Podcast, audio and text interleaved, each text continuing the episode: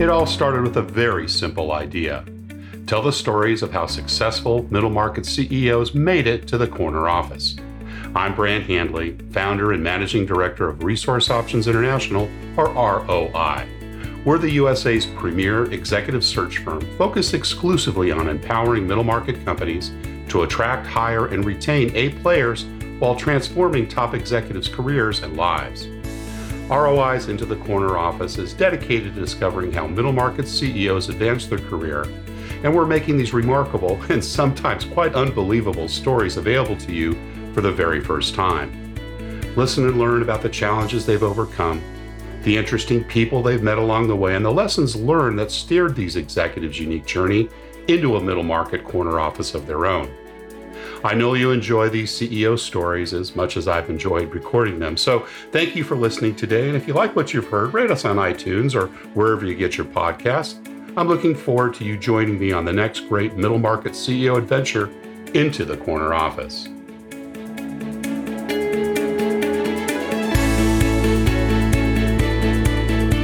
My CEO guest today is Ganesh Natarajan. Ganesh co founded Mindcrest in 2001 with the belief that innovation and technology would transform the legal services industry. Since then, he has fostered the growth of Mindcrest from its inception to the industry leader it is now, serving Fortune 500 corporations and major law firms. Ganesh holds an MBA from Brigham Young University, a JD from Washington University in St. Louis, an undergraduate degree from the University of Bombay, and a graduate degree in management from the Symbiosis Institute of Business Management in Pune, India. Ganesh Natarajan, welcome into the corner office. Thank you, Brent. I appreciate you having me on this oh, podcast. It's great to have you here. I know we've been trying to get together for a while, and it's uh, been really exciting uh, welcome you in. I just think you have such a unique business, and we'll look forward to hearing more about that. But let's start a little bit with your early years. I know that you were born in India. Tell us a little bit about uh, growing up there and what your early family life was like.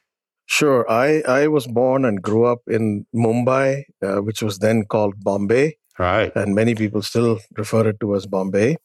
Uh, I actually grew up, spent my formative years and grew up with my grandparents. Uh, this was because my father was transferred when I was right. a little baby.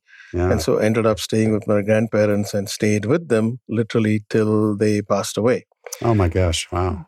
And my, how old were your how old you when your parents uh, moved back? Uh, well, they I was about two years old when they moved yeah, back, but yeah. and they moved into the same apartment building. Ah, great. So great. my my brother and sister, we all sort of grew up together. But my brother and sister would go to my parents' place to sleep, at night, but I would move, go to my grandparents to sleep. Ah, so got it. You're very close with them. With yeah. them, yes. And well, that's uh, great. So, you know, I, I lived in Asia for about ten years. I think we spoke about that earlier on, and I just love the multi generational family that Indians, Asians in general, Chinese I know as well have. It just adds so much value and so much perspective to growing up.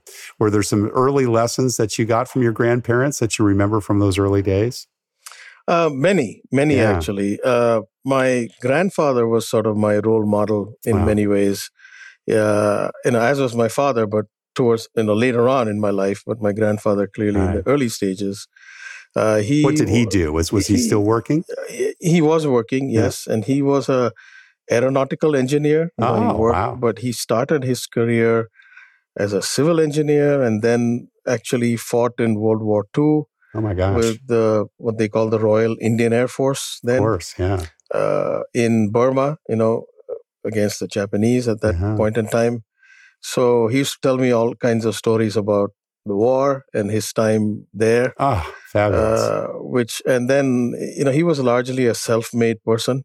So maybe that's the biggest lesson that stuck with me. Right, uh, right. He he came from a very very poor family and mm. through sheer hard work and perseverance made it to where he got to so that's a, that's a good lesson for all of and us. And your grandmother, did she uh, have much of an influence at My, all, or any yes, lessons from there? Yes, yeah. very much, because she was sort of the heart and heart of the family. She yeah. was the kindest person I've known, mm. most generous person, and and the thing I learned from her was uh, almost every month uh, she would uh, have a, a uh, an event at home where anybody who was hungry, anybody who needed food, literally oh. anybody, could come and she would always have food for them. You know, so people of the Fantastic. street, whoever Wow, very in generous. India would come. Yes.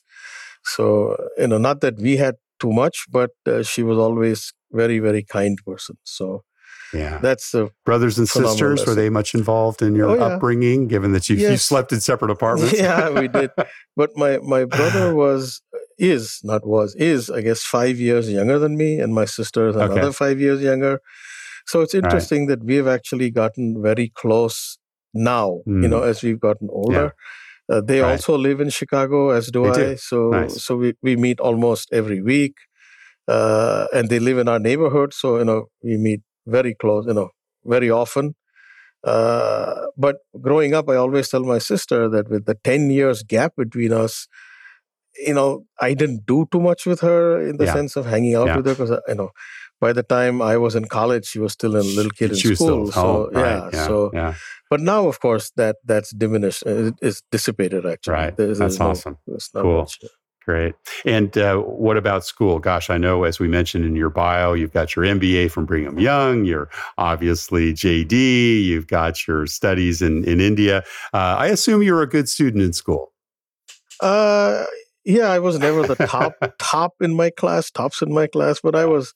My my grandfather's thing was as long as I'm in the top ten, you know, ranks, I'm, I'm okay. Right. So I made right. sure that I was eight, nine, or ten somewhere there. so- so you balanced out with some Uh, other activities. It sounds like, right? Yeah, what what but- were some of those other interests growing up? I Well, mean, uh, we know how popular cricket is in India. Yes, yes.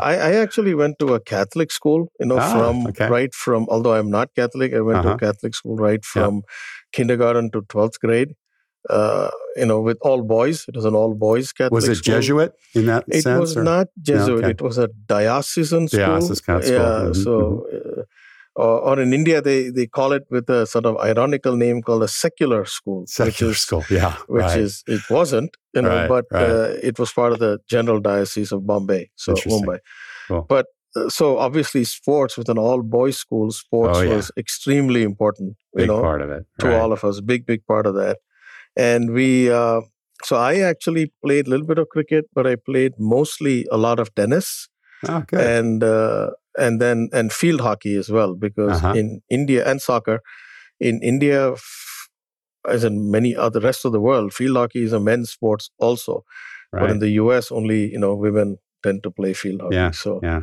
uh, but Were there tennis, other I think, was- influencers uh, in your life? Uh, you know, folks like, um, you know, coaches or teachers that you looked up to or inspired you along the way? Yes, no, absolutely. Um, in fact, it's interesting you asked me this question because tomorrow I'm meeting a friend of mine Oh, whom I have not seen since 1976, since I left. Oh left my school. gosh, I have not kidding. seen him.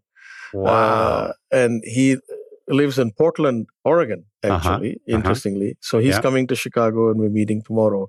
But the reason I'm saying this is his mother was a teacher in our school. Mm, And I still remember her very fondly ah, because when I was in fifth grade, she seemingly pulled me out of nowhere and made me speak uh, sort of a poem in front of the whole school, Oh you know, sort of an elocution. wow.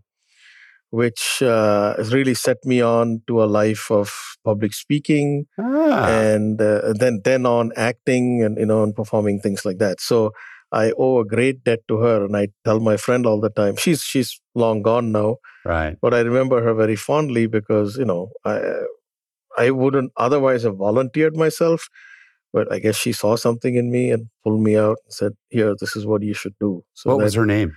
Uh, her name was Evelyn Moraes. Moraes. Uh, Uh-huh. Moraes. Cool. Great. Well, we'll. Tell yeah. your friend to listen to the podcast. We'll give her a nice tribute dedicated to her. That's, Yeah, that's no, terrific. You know, we always have those people who are in our life that, you know, we don't know at the time what kind of an impact it is, correct. but it's fun to look back and say how much the uh, uh, a change that made and, and, you know, gave you that courage. I'm sure you were very nervous before reciting that poem. No, absolutely. You know, I've never done it before. Uh, but you know, but then I, I then through school and college, I did a lot of debating and speaking, Ah, and you know, it became easier and easier. But this this was the start, you know. Sure, so sure. Well, it that- got you into the law degree or the law profession, et cetera. Absolutely. Was there uh, debate uh, uh, competitions? Did you do that as well in high I school and college? Yeah. a lot in uh, school and college, quite a bit. Yeah. You know, almost gives you great week. analytical skills too, doesn't it? Yes, and it, it allows you the opportunity of sort of thinking on your feet. Right. And I, I honestly tell a lot of people I meet now that maybe that training was eventually more valuable to me than anything else. Mm. Because in, in my job as a CEO of a company, I spend a lot of time uh, basically selling. You know, That's and right. when, when I mean selling, I'm not necessarily only saying selling our services, but selling ideas internally as well. You Right. know, and constantly getting people to buy in to sort of our vision, where we are heading with the company, you know, our values, and even even you know, should we get into this particular service line or some other service line, and then when it's all that's ready, presenting it to clients and you know and, and convincing them that this is a thing that's good for them and good for us. Right. You know, so Right. uh, as in your business, Brent. I mean, so Yeah. at, at some level, it becomes that it's a convincing somebody else Sure. in a Sure. in a you know in a in a way that is you know full of integrity and honesty you know not trying to That's cheat right. people out of anything but but that ability to convince somebody really started with the debating you know Mhm, because mhm. that's uh, when sort of the rubber hits the road in some ways you know We, you yeah, we share that. I, I. I debated in in in high school, but then in college, you know, competition as well. And you know what Right. what I was so challenged about, but what I so appreciate now was being able to argue both sides. Right. Correct. And, and, you know, I never, uh, my uh, English teacher at the time tried to encourage me in the law profession. And I was kind of convinced I wanted to go down business, but I always wondered, but I, lo- I began to love that. Right. Yeah. Because if you could sit there and argue it one way, then you've got to be able to be able to understand where other people are on the other side of the business. And I think that really has helped me through the years Correct, not correct. only in my current re- recruiting jobs, but also in my professional career, because being able to see somebody else's perspective, right? yeah Being able to really understand their point of view, um, you know, that's that's a rarity. Most most people kind of get headlong into their own ideas, and it's very hard to turn them off. No, absolutely. And and uh, I mean, then sometimes I actually try to fight that in a, in a strange way, because you know, in your life, I know you you know what I'm trying to say here, right? which is exactly. you cannot, uh, you know, sometimes you have to tell people, look, this is my idea, and we got to run with it. You know, Right, I right. understand your position right. because otherwise you get caught, sometimes get caught up in this, you know, on the one hand, on No the other hand, yeah, kind of analysis forever. Yeah, debate it yeah. forever. At some point, you have to say, okay, that's enough. You know, this is the way it's going to go. So, but it allows you to come to a more uh, a position of better understanding. You know, Sure. and that's really why this is important. I know growing up in India is very different than growing up in the US, but were there any entrepreneurial things that you did or early any early jobs Uh, that you took on while high school or college? You know, my family were not a family of entrepreneurs. Hmm, yeah, they were Uh, professionals, they were all it sounds pro- like. professional Yeah, professional yeah, people. Yeah. my father was also, well, he was a in the, in business, but he worked for a large company in marketing, and he was also a Right. very self-made person as well. Yeah. Uh, you know, he was quieter than my grandfather. He never Mhm, s- mhm. told much stories when we were growing up, but he's still alive and with us right now. And so I Hmm. get the benefit of he's 90 years old, Oh, but I get lovely. the benefit Yeah. of his wisdom every day. So Yeah. I'm really thankful for that. Fantastic. But but so, how did uh, you make decisions around what college to go to? Because uh, you know, I know that you did your uh, undergraduate and I guess some some, In some finishing degree as well in That's India. right. That's right. So you you studied business, from what I gather. Yes, Yeah. yes. And, you know, in India, even today, you have to make those choices as soon as you finish high school, Wow. whether you're going into engineering or medicine or the sciences, uh, which sort of all go lockstep because they're all based you know, on sciences or STEM, as we call it today, Right. right here. Right. Or you go the other way, you know, into business or liberal arts and things like that. So that's the choice you have to make pretty early. Yeah. Uh, now, uh, I I per- personally was not very good in the sciences. It didn't really excite me as much. So you know, I went into business. You know, studying accounting actually specifically, Right. Which I thought was actually a very good degree because, in fact, I tell young people that if you want to learn business, maybe the way to learn start as an undergraduate is in accounting. I think so too. Uh, you know, you great, learn great, the- great analytical great skills, analytical skills. understanding how That's money right. is made. Yeah. That's right. Absolutely. And and then uh, because in India you only do sort of 12 years of high school Right. and 3 years of college Yep. in order to come here, you got to finish one more year of college. Right, You know, right. so that's why I went to graduate school in India and then Yeah. then came over here. Yeah, awesome. So, so really, no work or professional work during that period before you came to the states. Is that correct? Mm, uh, Other than internships, Yeah. you know, that I was Right. doing, yes, nothing, nothing full time. No. So, came to the states in your early twenties, and then right. you did your uh, uh, uh, MBA first before your JD, Yes, or was yes. okay? No, Got it. no, And what MBA made you first. choose BYU? Uh, uh, you know, I say dif- divine interference, but you know, uh, but- I have not heard that before, Ganesh. I love that.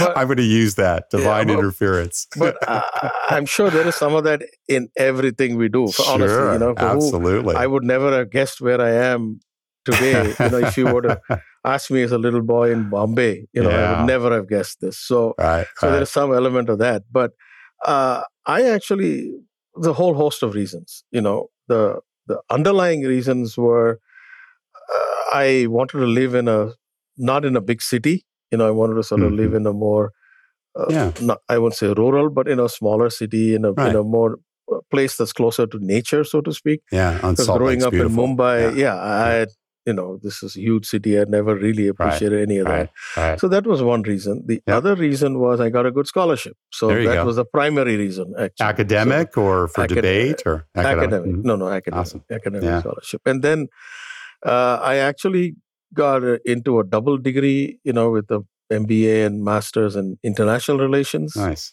But unfortunately, I didn't finish that MA part, you know. Okay. So I have still a thesis to do. So maybe they'll allow well, you have me- some spare time. Uh, Maybe. yeah, I have some spare time, I don't think you've got much. And then uh, straight to uh, St. Louis uh, Yeah, for your JD. so did you do that right after your MBA, or was there some work in between? No, no, straight after the MBA Yeah. to Washington University. And again, well, the, the interesting thing there was that I had a good professor in my business school who actually, again, interestingly suggested that I should do go to law school. Mm, mm, I said I had not even thought of that. I, really? Why? Why do you say Even that? back from the debate days, I'm surprised. I thought Yeah. that might have, yeah. no, yeah, I mean, no, never uh, inspired by that. n- Never, not really. You know, Yeah. so, Uh. uh, so I was. So he said, I said, why, why, you know, why do you suggest that? He said, and he said something which is interesting. It stayed with me today, and he said something like, as a lawyer, you can do everything an MBA can, but Mm, an MBA cannot do everything a lawyer can do. so true.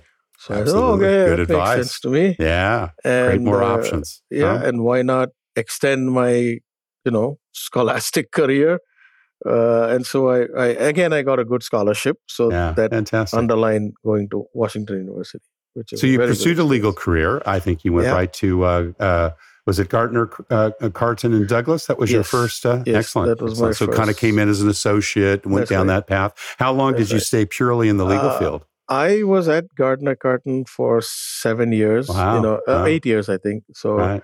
i was a partner by then you Yeah. know uh, really uh, a lot of my practice was international transactions Of course. Yeah. uh, Asia, uh, Asia focus asia, as well. asia Yeah. focus that's Right, right right. and within asia obviously a big focus on india uh, because by then by 91 1991 india had opened up its economy Right. so that afforded a lot of um, you know opportunities there so and then i left and joined another firm called mcguire woods Mhm. in in Mhm. chicago Yep. uh, interestingly gardner carton is now drinker biddle and Reath Right, from right. philadelphia you know so Yeah, they acquired yeah, the firm purchased. Yeah. There's a lot of consolidation in That's a that industry. Yeah. Yeah. So then I Yeah. was at McGuire Woods again, doing a lot of India related work before starting. Did you have management responsibilities? I know it's a little different the Uh, career path at law firms than Uh, other businesses. No, I was Yeah. sort of responsible for the Asia India practice, Right. but sure. but it's not similar to what you know I do today in terms of Of course.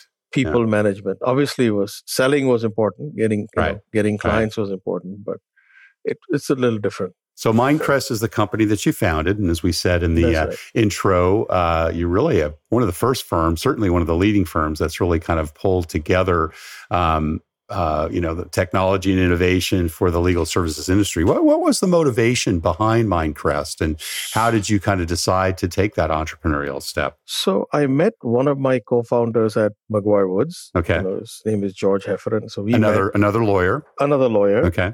And then met, uh, and then I already knew uh, the person who heads our Indian office in the Indian operations called Rohan Dalal. I knew him from before. He's from Okay. Mumbai also. And so we started, uh, a lot of my practice related to India around the year 2000 became helping Indian software companies get, you know, uh, operations in the US Okay. and or joint ventures in the US or provide service in the US, Right. especially around that Y2K problem. Of course. which yeah. We a- all remember that. all remember that. Yeah. Which so Much ado about nothing Much- for the most exactly. part. I don't know what really Somebody made a lot of money on Somebody- that, though. well, some of these tech companies made a lot oh, of they money sure because did. you know. But the I so while we were watching that developing, uh, it was abundantly clear that many of our clients were always questioning the fees of our law firms and the fees. And I was always every month. I would have conversations with clients saying, "Why are you charging me this?" And I had to explain it, this, justifying yeah, it. yeah. So the thought came into us, which is driven by one fundamental thought, which is there's many things that lawyers do that need not be done by lawyers. Mm, It's it's an accident of history that lawyers have started doing all these things, but is it really something where you need a high priced lawyer to do? Hmm. Maybe not. So that was running in the behind our heads. And when this whole Y2K thing happened, and and we saw a lot of Indian tech companies use tech resources in India to, to serve this Y2K market. We thought, is there a way to leverage Indian lawyers to serve the Ah. US market? right. Right. So we started with legal research, you know, Hmm. pure legal research, you know, 50 state research, multi country research, the basic first level of research. You know, somebody wants to know, tell me the state of the law regarding non competes in California. You know, so we pull out the cases. This is what the cases say. you know, Summarize it. present, summarize them, and present it, Mhm. and then they the client can take it from there. You know, Hmm. so that's something we did, uh, and then we we ran this idea with a couple of corporate clients, and they were immediately you know interested and said, "I have work for you now. You know, Wow. can you do that for us?" So we Yeah. obviously realized that this There's a was market. important. There was a market. Uh, and so that's really how we started with literally four people, you know, Wow, three founders and one more person, uh, two in Mumbai and two in Chicago. and the MBA uh, kicked in, right? MBA kicked in, right? And we, and, and how many years ago was that, Ganesh? This was in 2001. And 2001, so almost we- 20 years. And and how how big are you now? How many people, uh, offices, relative revenue? 450 people, Wow. roughly, Fantastic. and offices in Chicago, New York, uh, uh, London, and in India. So Fantastic. uh, And and what's the is, is the majority employees in India or is it pretty spread or, Uh, among all those yeah, we have about a, we have about 350 in India and Yeah. a 100. But our business model has changed considerably, you Mhm, know, from mhm. when we started then. Uh, today we do uh, sort of four large areas of work, which is litigation support, contracts management, compliance, and legal analytics. right. And uh, today the model is not so much the India, US, or England model, but it's a almost hybrid models where we place the best teams. Hmm. Uh, sometimes the teams are in the US and India. Sometimes they're only in the US. Sometimes they're only in England.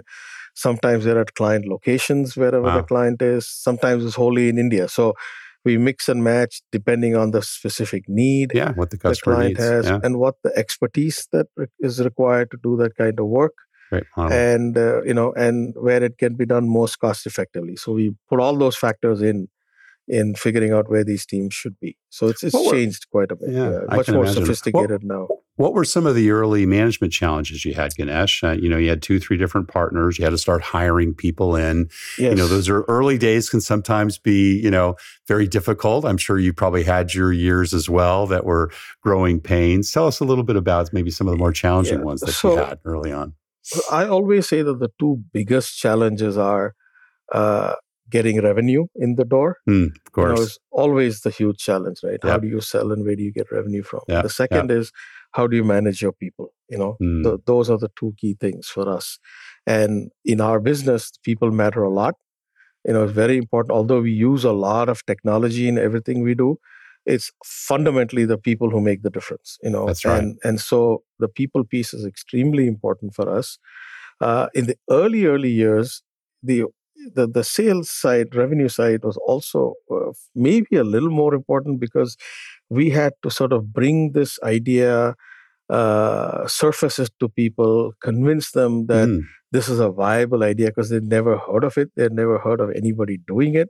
Right. So, so that piece, that getting over that hump, took a little bit of time. You know, so that was a big challenge.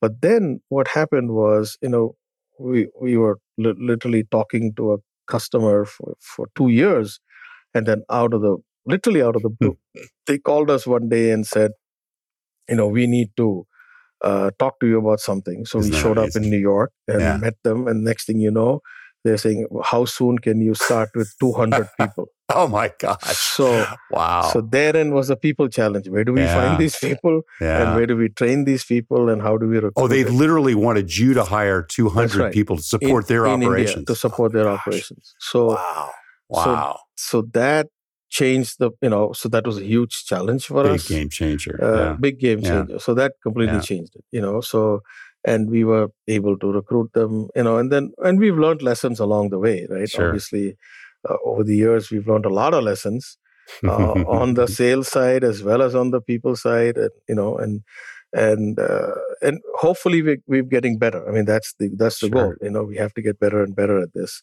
what what would be uh, some of the leadership lessons you've learned over that time ganesh so you know maybe maybe i would say two things you mm-hmm. know one thing that's very very important in my own estimation is the the need to keep our values intact mm. you know because yeah. uh, no, we hire a lot of people new people come people leave uh, and over the years we've done a lot of that. Uh, we've had many clients as well. Luckily we've stayed more stable with our clients in that sense right, also. right. But retention's key. retention is key absolutely. But uh, for example, one of the things we said very, very early on was uh, one of the values we focus on is client service, mm-hmm, uh, mm-hmm. which is very important. We felt that no matter what, we have to deliver work of extremely high quality and provide exceptional service to our clients.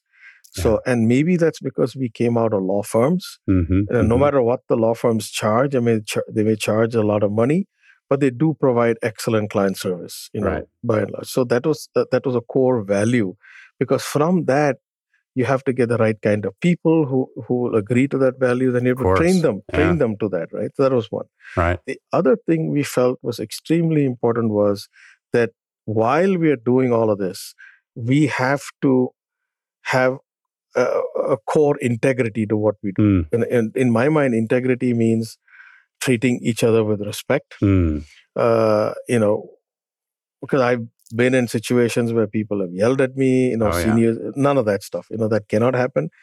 And does it happen? Yes, it does. You know, but we have very little tolerance for that kind Good. of stuff. You know, yeah. and it should yeah. not happen.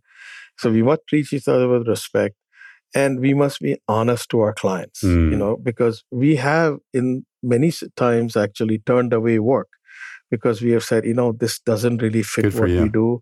Yeah. And our clients are very, very appreciative, and they'll always say, you know, I, would better know that now than later. Uh, right. and and we felt that was important you know that's very important yeah. so that integrity is that's to me mm. personal integrity right each one of us should be able to sleep well at night you know, and say, you know. well, and staying whatever. true to the culture and the, ethics culture. that you're, right. you know, creating. So tell us a little bit about that. How, how would you describe uh, the Mindcrest company culture? What's, you know, what's unusual or unique about it in the, in the industry? Uh, you know, we, we place a lot of emphasis on our people, you know. Uh, mm-hmm. One of the things that we have done through the years, and, and this is a cha- you know, going back to your earlier question of the challenge, right? A, a very fundamental challenge for us has been uh, how do you take the professionalism of a law firm and sort of merge that or meld it with the metrics, the analytics, the technology, that a large, say, tech organization or a mm. BPO organization might run. You know, right? How how do you how do you take what Accenture has and merge that with how a big law firm? You know, name right. your law firm. You know, right. how do you bring those two things together? Uh, so you need a strong subject matter orientation that comes from law Mm. firms. You also need a very strong process orientation, Sure. technology orientation that comes from the other side. And you got to put that together, Hmm. which means that you have to get the right kind of people. Hmm. And some people are in, inherently more focused or have a, a greater talent towards the process and technology side of the coin Right. some people have you know more focus of the subject matter side and there are a few lucky few who, who can do both well you know and that's not many there's not many Yeah. so we true. felt that in order to be successful then we really have to invest in training our people Hmm. so if there's one unique thing that s- stands us out and it's a value it's a cultural issue for us to train our people is to, we set up something called the mindcrest university Hmm. which is in Yeah. some ways a full-fledged university starting with very basic training all the way to management training leadership training public speaking training for people Hmm. all kinds of things we do and and honestly it's a double-edged sword because uh, in Hmm. our industry people know that when our guys go through the manage our training program they are good and they can Yeah. be coached they go push but, them but, out. but, yeah, but yeah. that's a, we have to do it you know that's part That's of our culture and we've got to do it so that So is is most of your hiring entry level then, and then promote from within? Uh, try to- most, yes, but not all. Right. I mean, we do hire a lot of people from, especially in the US and the UK. We need people with expertise, you know, with Of greater course, yeah. experience. So we hire people with experience. And in India, we also have hired people with experience, but the larger group comes as entry level people. right. Right. That's kind of. What do you look for when you're making bets on the people you invest in and hire? Uh, that's a very good question. And you know, obviously, it's a question actually we talk about a lot. You know, I can imagine. Uh, Yeah. There is uh, because as times change, the kinds of things that people want changes too. You know, even our younger sure. people today, uh, literally ten years ago, if you talk to an entry level person and you talk to an entry level person today, what they want from their jobs and their career is very different actually and I, you can see That's that in right. the us as well you know honestly uh, so they want different things and so we have to be up to speed on that so what personally what i look at most importantly is someone's ability to embrace change Hmm. and and to me that is critical because our business changes all the time Yeah. in terms of our client demands and Hmm. therefore somebody who can take work with securities law today and quickly switch to uh, sales contract tomorrow you know or be willing Hmm. to learn Uh, i don't think we switch them without training them Right. but right. the, the, when i say the ability to embrace change to me it comes with the, then the ability to embrace new ideas of new course, yeah. training you know new methodologies all of that right? The person is is able to change quickly and embrace everything that comes with it.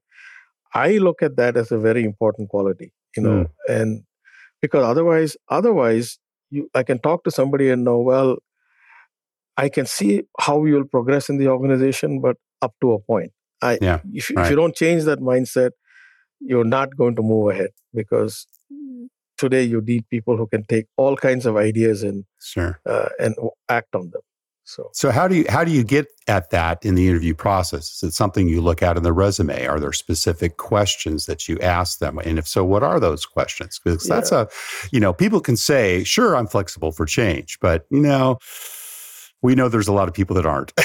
Yeah, so yeah, how do you kind of get below the surface on that? well, you know, I uh, I don't know if it's a good or bad thing, but I tend these days to only interview our more senior people. Of You know, course, I don't. no, I can imagine. So with that group of people I interview, the resume does speak a lot. You Mhm, know, mhm. because uh, people who have. So I'll give you a concrete example of someone. You know, uh, she came to us to sort of be, we have a, a position called a Mindcrest Fellow, Mhm, uh, who is a fellow in the Mindcrest University.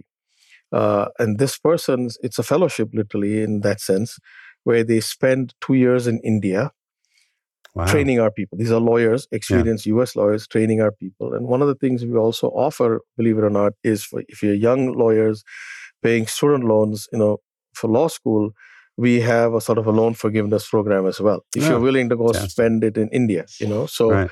it's sort of our Peace Corps version of this. You know, I guess. I, I, guess you know. Legal Corps. Legal Corps. it's not a bad idea actually. But anyway, so, you, I, you, gave me one, so I thought I'd give you one too. so so with her, you know, she came from a very interesting background. Mm.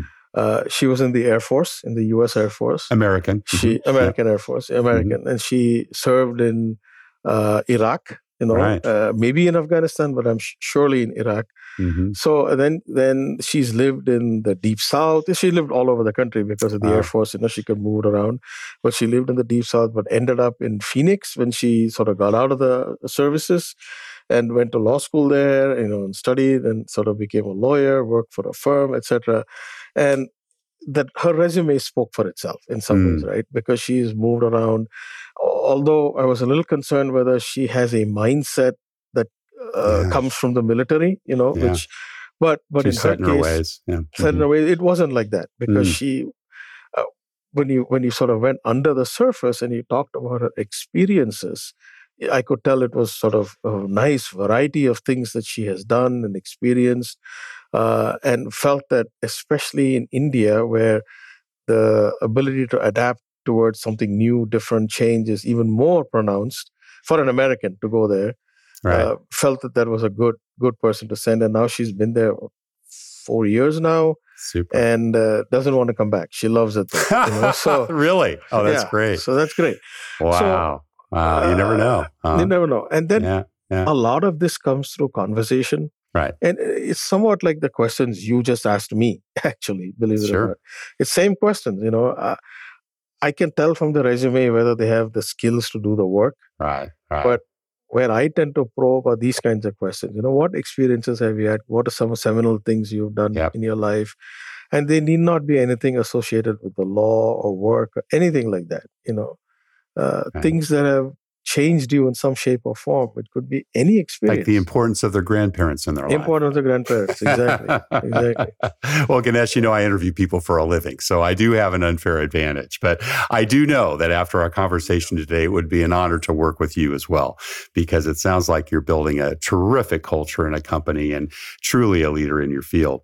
Uh, we are just about out of time, but I do have one last question. We always ask the CEOs, and and you know, just share with us what you know, what career and life advice would you give to someone who maybe is a decade or two behind you in their career, or perhaps uh, you know was looking something at entrepreneurial, work 10, 15 years in a in an industry, and you know wants to maybe go out and do what you did and and and meet an unmet need? What what kind of uh, counsel would you give someone like that? Uh, oh, that's an interesting question. Uh, I would say.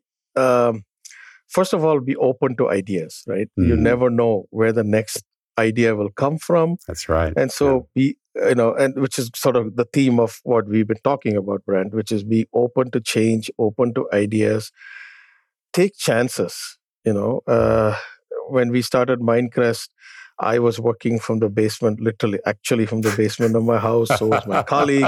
Without any windows, I'm Without sure. Any, you know, no windows. We had lawn chairs, you know, lawn chairs and um, rickety computer. So take a chance. And this uh, this is from giving up a partnership in a law firm, you yeah, know, which right. is not that difficult. Yeah. It was serious, difficult. serious career. Yeah. So I would say be open to ideas, take a chance, and don't plan too much. Mm. You know, uh, life as a way of moving along, you know, and as long as you're able to go with the flow, keep your thought, body, and heart and mind open, mm. and take chances. And maybe the last thing is work hard.